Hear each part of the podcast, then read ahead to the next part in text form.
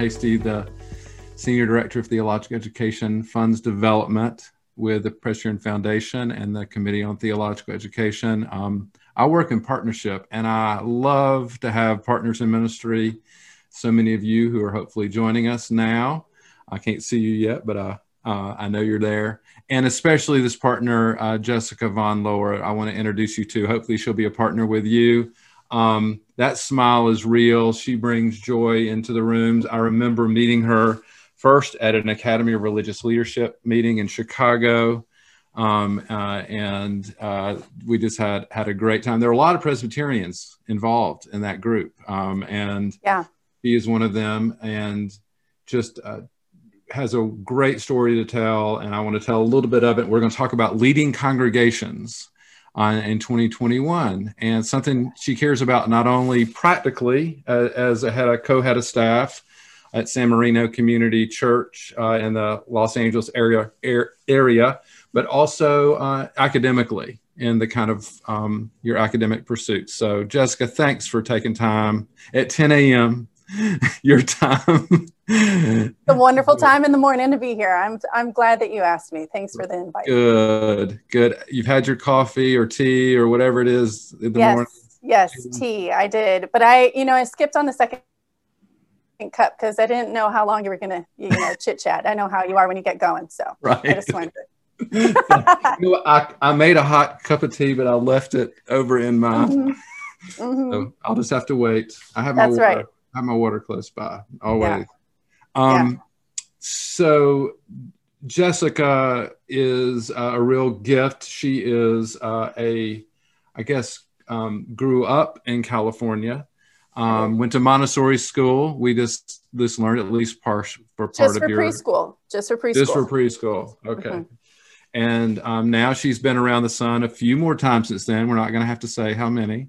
Um, yeah. But uh, undergrad in Irvine, UC Irvine in English um, and English language and literature. And then I think pretty much immediately right on to Princeton Theological Seminary. Yeah. yeah, I did. I went to Princeton Theological Seminary straight from undergrad when I was like oh, 21 the, or something like that. Wow. Crazy. I know.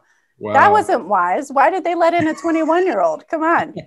but you know what? It's serving me well now, so I'm not complaining. There you go. There you go. Um, it's a beautiful place. Um, that is for sure, and beautiful people. You know, when she was in this is I love this. I read something you read about Jessica's very intentional about her clothing. Um, she's written about this. Uh, her husband has been in some fair trade uh, kind of clothing. She's intentional about that, and she went from uh, loving uh, her favorite T-shirt being New Jersey, only the strong survive love this. In oh. college, seminary where you say you wore tailor tuxedo slacks, red patent leather loafers, socks with crazy prints, and layers of thermal undershirts with a blazer. Inexplicably, and a, a tie loosely strung around your neck. you know? You know, I at some point in time, you just got to try it and see what works for you. I mean, you've landed on the bow tie. Not all of us were so lucky. That's good. Yeah. That's good. yes. Yeah. But you know what? I need to clarify that the whole tie thing that I was doing in seminary, I did not get that from Avril Lavigne. Like it was me and then Avril. That's okay. all I'm saying. That's beautiful. But those shoes were great. Those red patent leather loafers. Mm, right. I could find another well it, it's a metaphor for me because if i feel like you know how to adapt because you did ministry there and then served your first church in pennsylvania and uh, i guess your first two calls in pennsylvania and then returned to california. And while being a parent a stay-at-home parent you're also a parish associate in missional leadership. Um, I love this description um, on your LinkedIn about being a stay. I'm glad you have it on your LinkedIn because this is leadership. We were just talking about it a minute ago. Rapidly learn skills to keep up with two incompetent human li- uh, keep two incompetent humans alive, teaching basic skills. we don't tell what those are. Uh, injecting creativity into a monotonous routine. These are all important things for 2020 that you are doing you know, a decade ago or whatever, working with irrational people and unreasonable expectations and requests.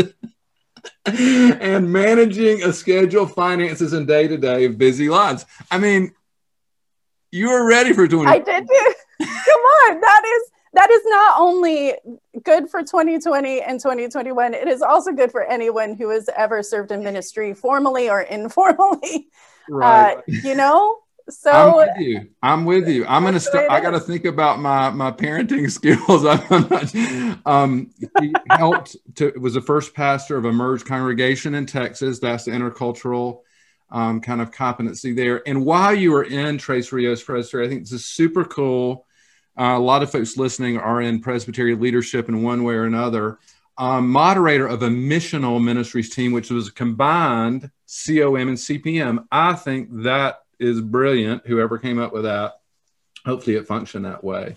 Yeah. Um, and has been in San Marino since 2018, and then since 2020 in October during this pandemic became a co-head of staff there. I'm I just uh, I don't know what makes you come alive, but I am so excited to ask you that question. what is it, Jessica, that makes you come alive? Because we need people like you coming alive um, in the world and in the, uh, today.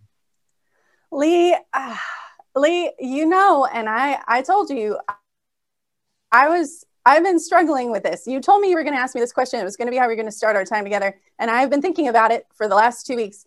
And I, um, even this morning, I was at my outdoor Pilates class, and I said to my friend Evelyn, I have to answer this question, and I don't know how to answer it right now. And she said, Oh, just tell them that you know it's the resiliency of people and the way that humanity comes to light and darkness and so I'm going to give Evelyn's answer, which actually isn't all too far from the truth.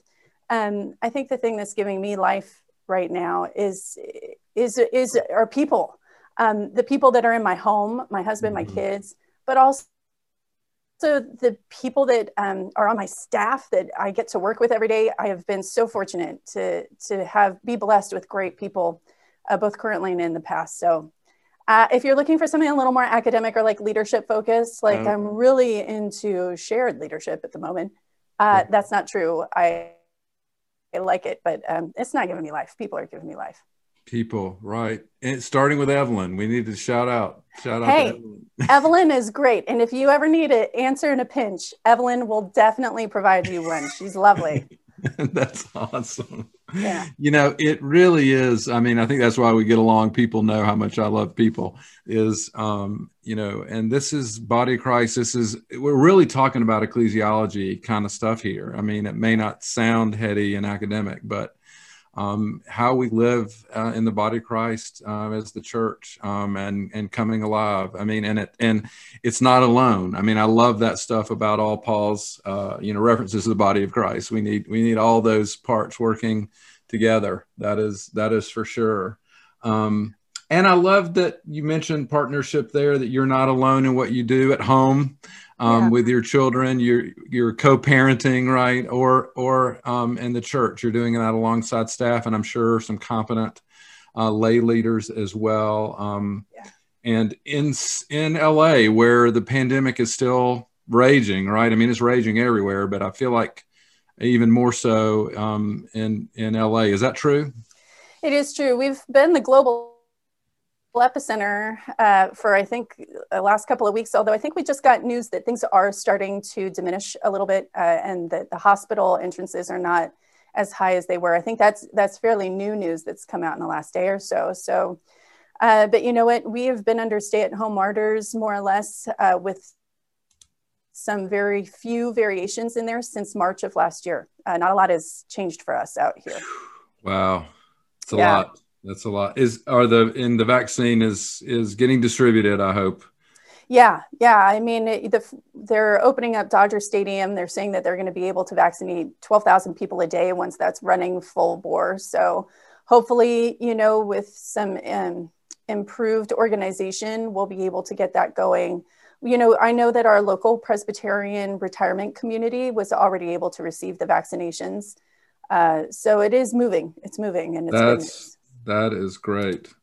I have some friends in that local Presbyterian community, so oh, I'm oh, yeah? really glad to hear that. Yeah, there's some well, cool people there. And you know what? Chances are that the people you know are the people I know because a lot of those Presbyterians come to San Marino Community Church. Oh, that's good to hear. So, oh yeah, I have been blessed to to have some makes so many friends and learned so much from people who have been leading the church for the generations ahead and continue to shape it now. It's been incredible. Right. Oh gosh, yeah. Um, without their permission, I'm not going to mention their names, but yeah.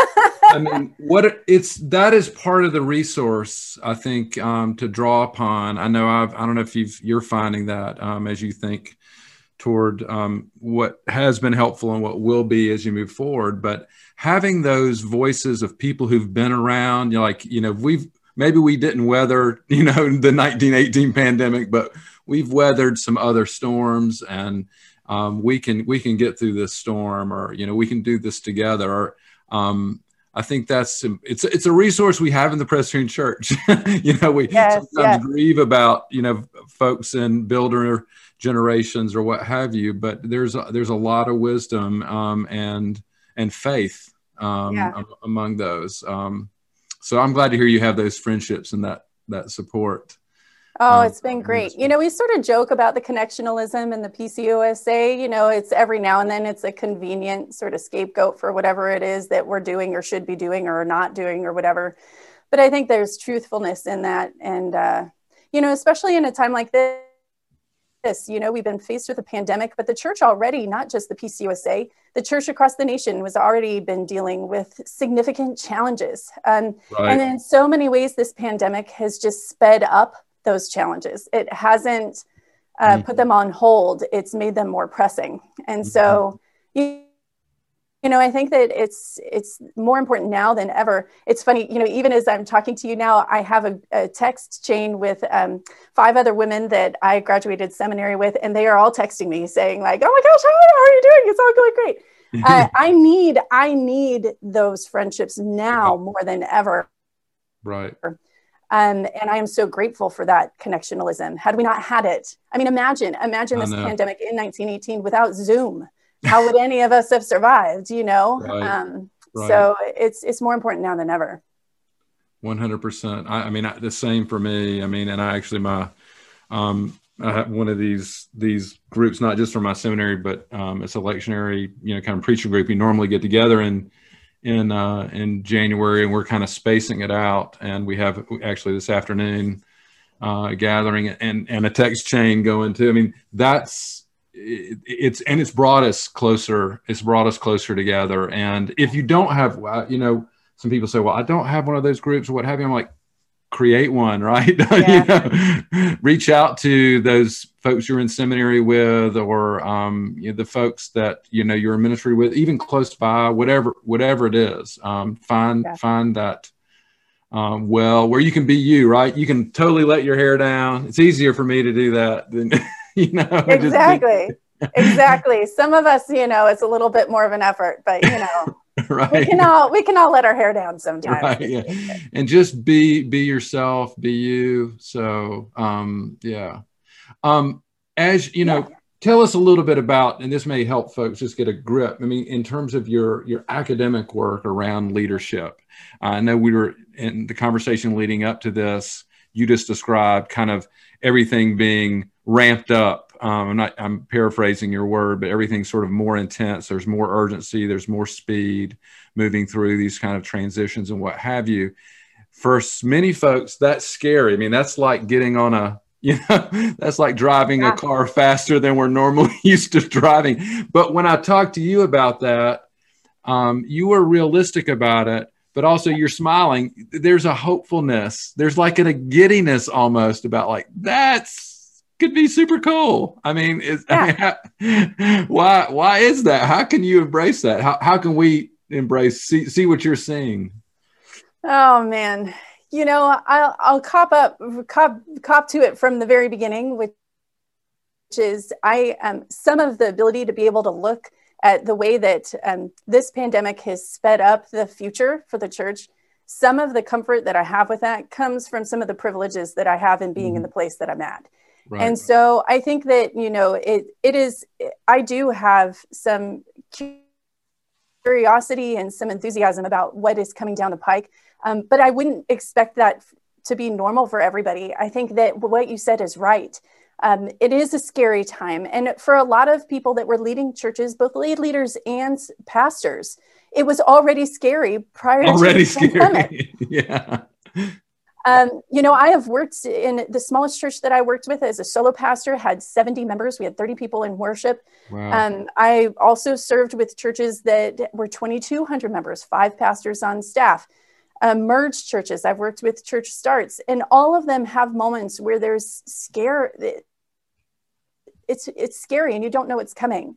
Um, I think that for me, uh, so now you know, saying that I don't think that everyone's got to feel this way but for me, I think when we have been working in the church, and the church, we have said the church is about 50 years behind society.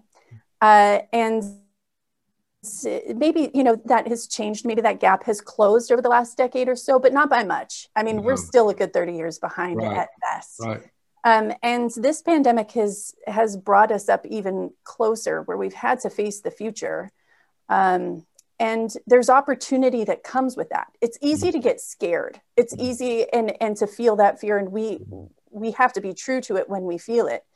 But um, what are the things that we hoped the church was going to be doing in 20 years? What are the things that we dreamed that our congregation was going to be able to approach and be able to explore? Because right now we are given that opportunity at a very strange time um, and to be able to say, look, we get a little bit of a clean slate. You have tr- new troubles that come with a clean slate. Um, but what is it that you want to do? That that mission trip that you wanted to have, or that partnership that you wanted to start, or you know this small groups that you wanted to lead. Um, people now are are looking for something that brings them life. So mm-hmm. do the thing that brings you life. You know, right. Um, and so i think that that trying to be able to see those places of opportunity and they're different for for every community but trying to see those places and then just have the courage to just to just try it to just do it if, if so long as it's possible you know financially or whatever if it's not then what is the thing you can do that doesn't require the financial right. resources and so, maybe some of the financial resources budgeted for one thing can be moved into this into this new thing. I see some folks who are getting on here. Uh, Tim, actually, one of my somebody I went to seminary with that you know, Tim, uh, you must know, Tim Davenport Herbst. Uh, Tim and, Davenport Herbst. Right, He's my buddy from uh, Tres Rios. I miss right, that guy. Cynthia, I was actually in the room when they proposed to each other. I think it was kind of a mutual thing. Um, at any rate, um, uh, Susan uh, Stiesma Brad. I hope I'm pronouncing Susan that right. Stiesma Bratz. Yes. She's up there in uh, Wisconsin, right. holding down the fort. If if you ha- in the Facebook feed there on the Theological Education Fund page, if you put a, a comment, we'll try to get your question or comment uh, raised. I'm glad to have you here I with either 30 or 40 folks joining us, so we're glad to have you.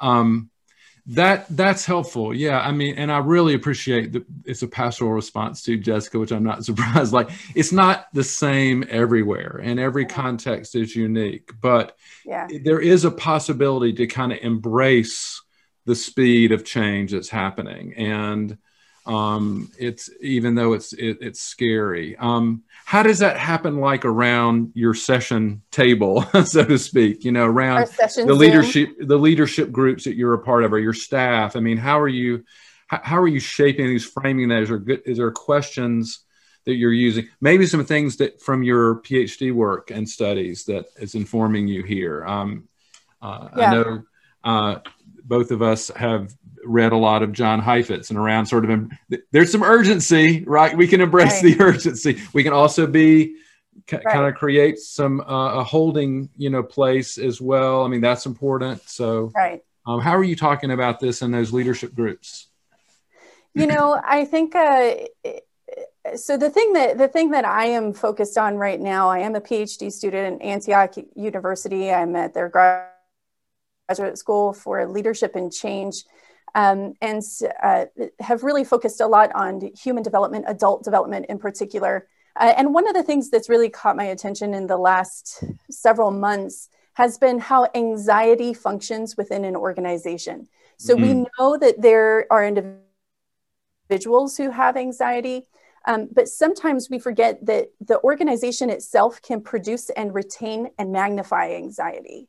Um, sometimes it's not because of one individual, although individuals contribute to it, but it's it's because of the way that the organization is functioning, what it's listening to, and sometimes when an organization is listening to creates this feedback loop that just causes the anxiety to intensify you know mm-hmm. the church oh yeah int- build intensify expand and it can take over you know we talk a lot about culture about church culture organizational right. culture um, anxiety can shift a culture um, sometimes in ways that are positive you know you mentioned urgency john kotter is a big guy who writes about the necessity of urgency in facilitating change or in responding to the circumstances that organizations are going through but sometimes that anxiety can just suck all of the energy out of the room. And I know for a lot of churches, certainly churches that I have been working with over the years, anxiety is a huge presence in the room. Uh, mm. not just for the leadership who might be looking at budgets or might be looking at lacking human resources as volunteers age or step away, or you have busy busyness is starting to overtake volunteer hours, but anxiety for congregants as well, who are looking at the world that they are living in and it is changing. They don't understand it. One of my favorite phrases comes from Scott Cormode. He is one of the leadership people over at Fuller. He is the person who started the Journal for Religious Leadership. Right.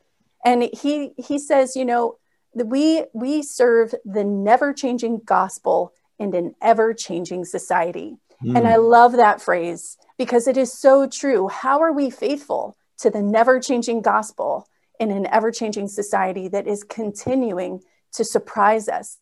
Mm-hmm. Um, and it sort of cause whiplash. You know, you're looking at one thing and all of a sudden you have to look at another. So that's what I have been focusing a lot recently is how how do we just name the anxiety that's in the organization mm-hmm. and then how do we approach it particularly for those that are in leadership be it lay leadership or uh, you know formal leadership how do we address that anxiety in a way that sucks it out of the system mm-hmm. so that we can we can start to feel a little more freedom in what right. we're doing right that's beautiful yeah i mean don't ignore it sometimes uh, you know i'm from the south and we're known for sort of beating around the bush sometimes. I wondered why you were talking like that, Lee. You've explained it for me. Thank you. I appreciate that. so, I mean, I think it's it's really helpful, and I think it's it's not just in the South; as other places. Uh, so, oh, absolutely. You know, the West Coast too, but yeah. the East Coast too. We all have our yeah. ways of avoiding the.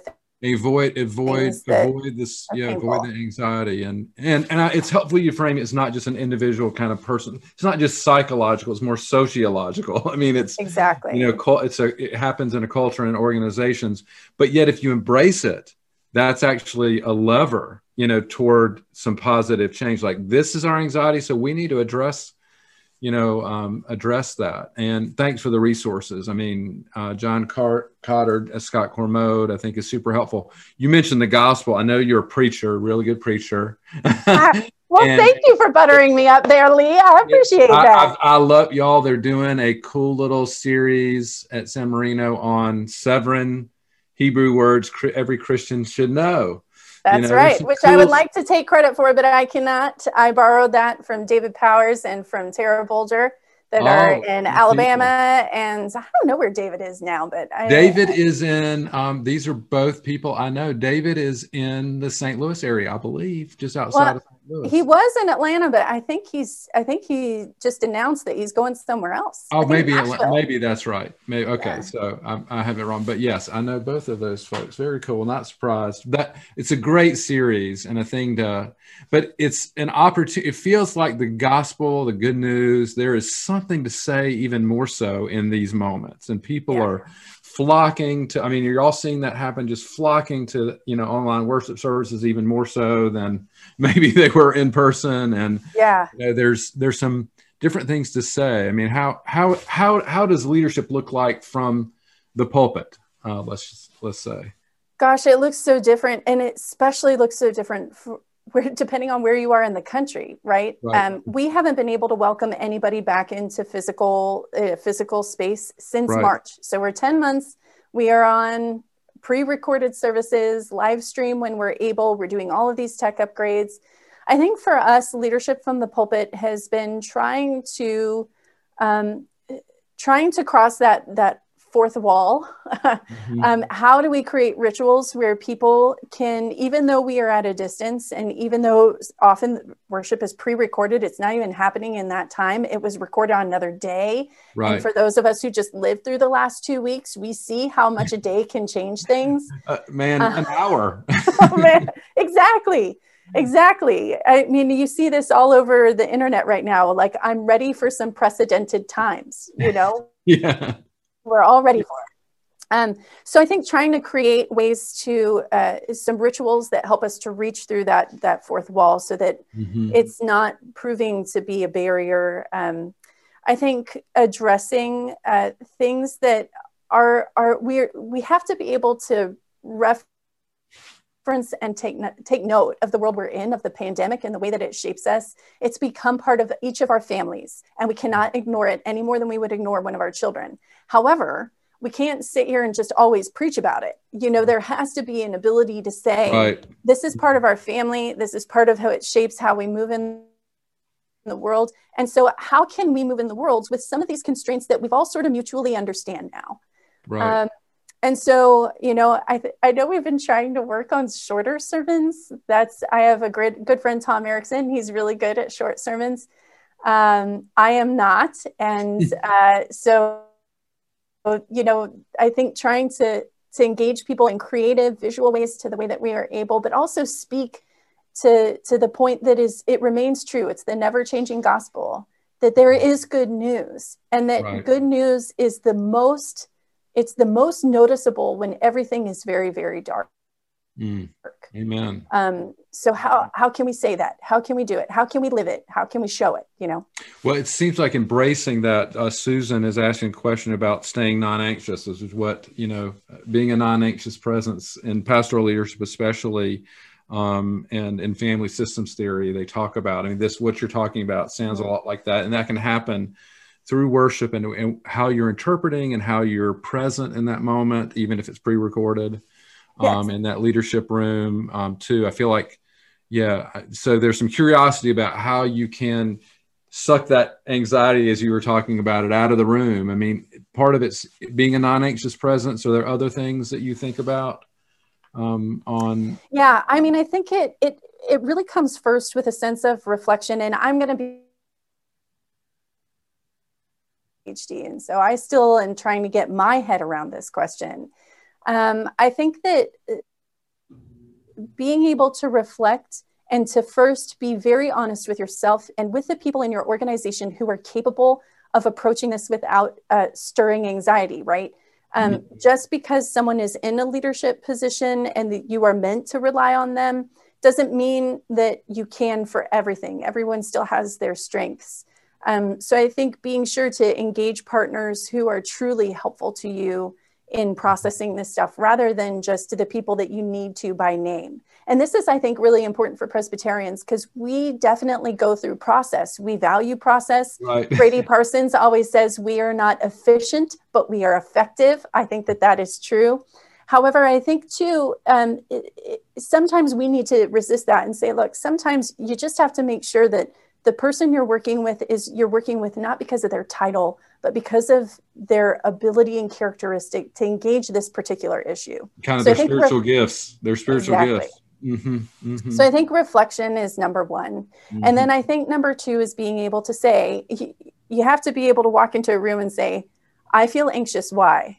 Mm-hmm. Um, this person, I know this person is acting anxious. Why? Mm-hmm. Uh, and and to start identify where those places are. And then I think it also takes a lot of honest conversations, mm-hmm. conversations that a lot of people, particularly elders who are living busy lives, who come from a variety of family backgrounds, they are not, we were already talking about avoidance, right? right? Um, th- it can be very difficult for people to be able to talk about anxiety because then they get anxious about the anxiety and then oh my gosh how am i going to get rid of the anxiety i'm anxious i can't end the anxiety i can't suck it out of the room no um, there's there's a moment of being able to say it's in this system. Mm-hmm. We, once we can identify where it is, then let's let's through conversation through building trust. Mm-hmm. Um, oh, what's that guy's name? Peter Lencioni, who does the five dysfunctions of a team. Right. Uh, that is a great book. Mm-hmm. Um, and it's short, it's easy to read, but that talks about building trust and how foundational trust is. I think that that's true for countering anxiety as well. Um, and it's it is not um, efficient work, but it is effective work. Amen. To do that. God, I can't believe our time is already there. 1031. There's so much more to talk about. How about just a couple of things? Is there okay. a book or two you've mentioned a few, a book or two you'd point people to, or or a, a blog or something that hey maybe you should know about the journal of religious leadership which you're on. the journal the of religious leadership obviously uh, that actually is a great resource it is you know the journal was created to offer a space where uh, academia and um, practical so scholarship and practical experience intersect. And so it's very accessible. Um, i would say the journal for religious leadership is great but there's so much great stuff out there. I mean you mentioned ron heifetz. He does a great job of talking about how to create a holding space. We were talking about you know how to mm-hmm. counter anxiety. I think creating a holding space that is not too hot so that people start stressing out, but not too cold so that right. people check out. And um, that's great. I personally love um, immunity to change. I use it all of the time. Okay. Uh, that is that. Uh, Kegan, uh, Bob Kegan, and Lisa Lahey. They come out of Harvard. Um, and they have another book that I also love, although I'm still trying to figure out how to work it into uh, the church life, called An Everybody Culture. Um, and it talks about how to build a culture within your organization where it doesn't just benefit the mission of the organization, but it actually improves the lives of the individuals that are in it. Which, if that wasn't supposed to be the church from the get go, then I don't know what was. So, uh, and Everybody Culture by Kegan and Lahey. Beautiful. Okay, here's here's a question just because you you keep me on my toes. Oh, good. This is a question for my daughter. oh ranch dressing on pizza? Yes or no? Only the crust. Only the crust. Come on. Southern California, absolutely. But it has to be a good ranch. You can't do any of this like watered down, flavorless. No. Only the crust. You eat all the good part and then you stick the crust in the ranch and it's delicious. Good eating. Tell your daughter that is an excellent Excellent I have to say, you know, sharing food during the pandemic and cooking is also a way to build some community and maybe ease the anxiety that's out there. Jessica, you have been so much fun. More, you know, I hope folks, everybody follows her and these books, these resources she's mentioned. Follow her sermons. I think you would love those. The the last one on Zachor about remember. It's an imperative it's an imperative. That's, That's right. It's emergency. Um, such a gift to the church and the world, uh, to your family, to San Marino, to the PCUSA. Um, in uh, two weeks, um, I will be hosting another conversation uh, with Landon Whitsitt, another wonderful leader. I don't know if you know Landon. He's now in Oklahoma City, Oklahoma. Um, we'll be talking about vivid digital communications because this guy, he writes music, he writes books, creates videos, writes songs. He's he's amazing how he he does, and we'll have a lot of fun with that. And uh, maybe you can join us too, Jessica. That will be cool. Um, why our past matters for our future. A, a Princeton um, professor Heath Carter. The uh, two weeks after that, um, we're going to have a lot of fun coming into the next year. Um, to just send us on our way today on this uh, day after inauguration. Uh, I tell you what, we're in a whole new whole new time.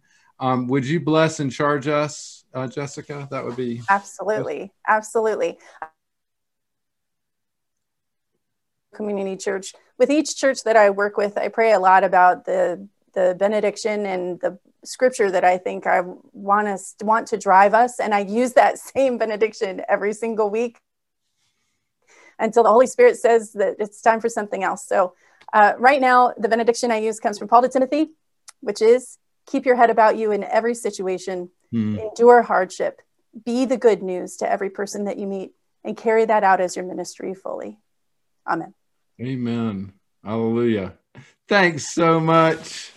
Go Thanks, have. Please. I hope for lunch they have good ranch dressing at for your pizza or sometime soon. Now I do want pizza and I definitely want ranch dressing. I hope my husband is listening because he's in charge of lunch today. So that's awesome. Friends, we look forward to seeing you soon. Peace be with you.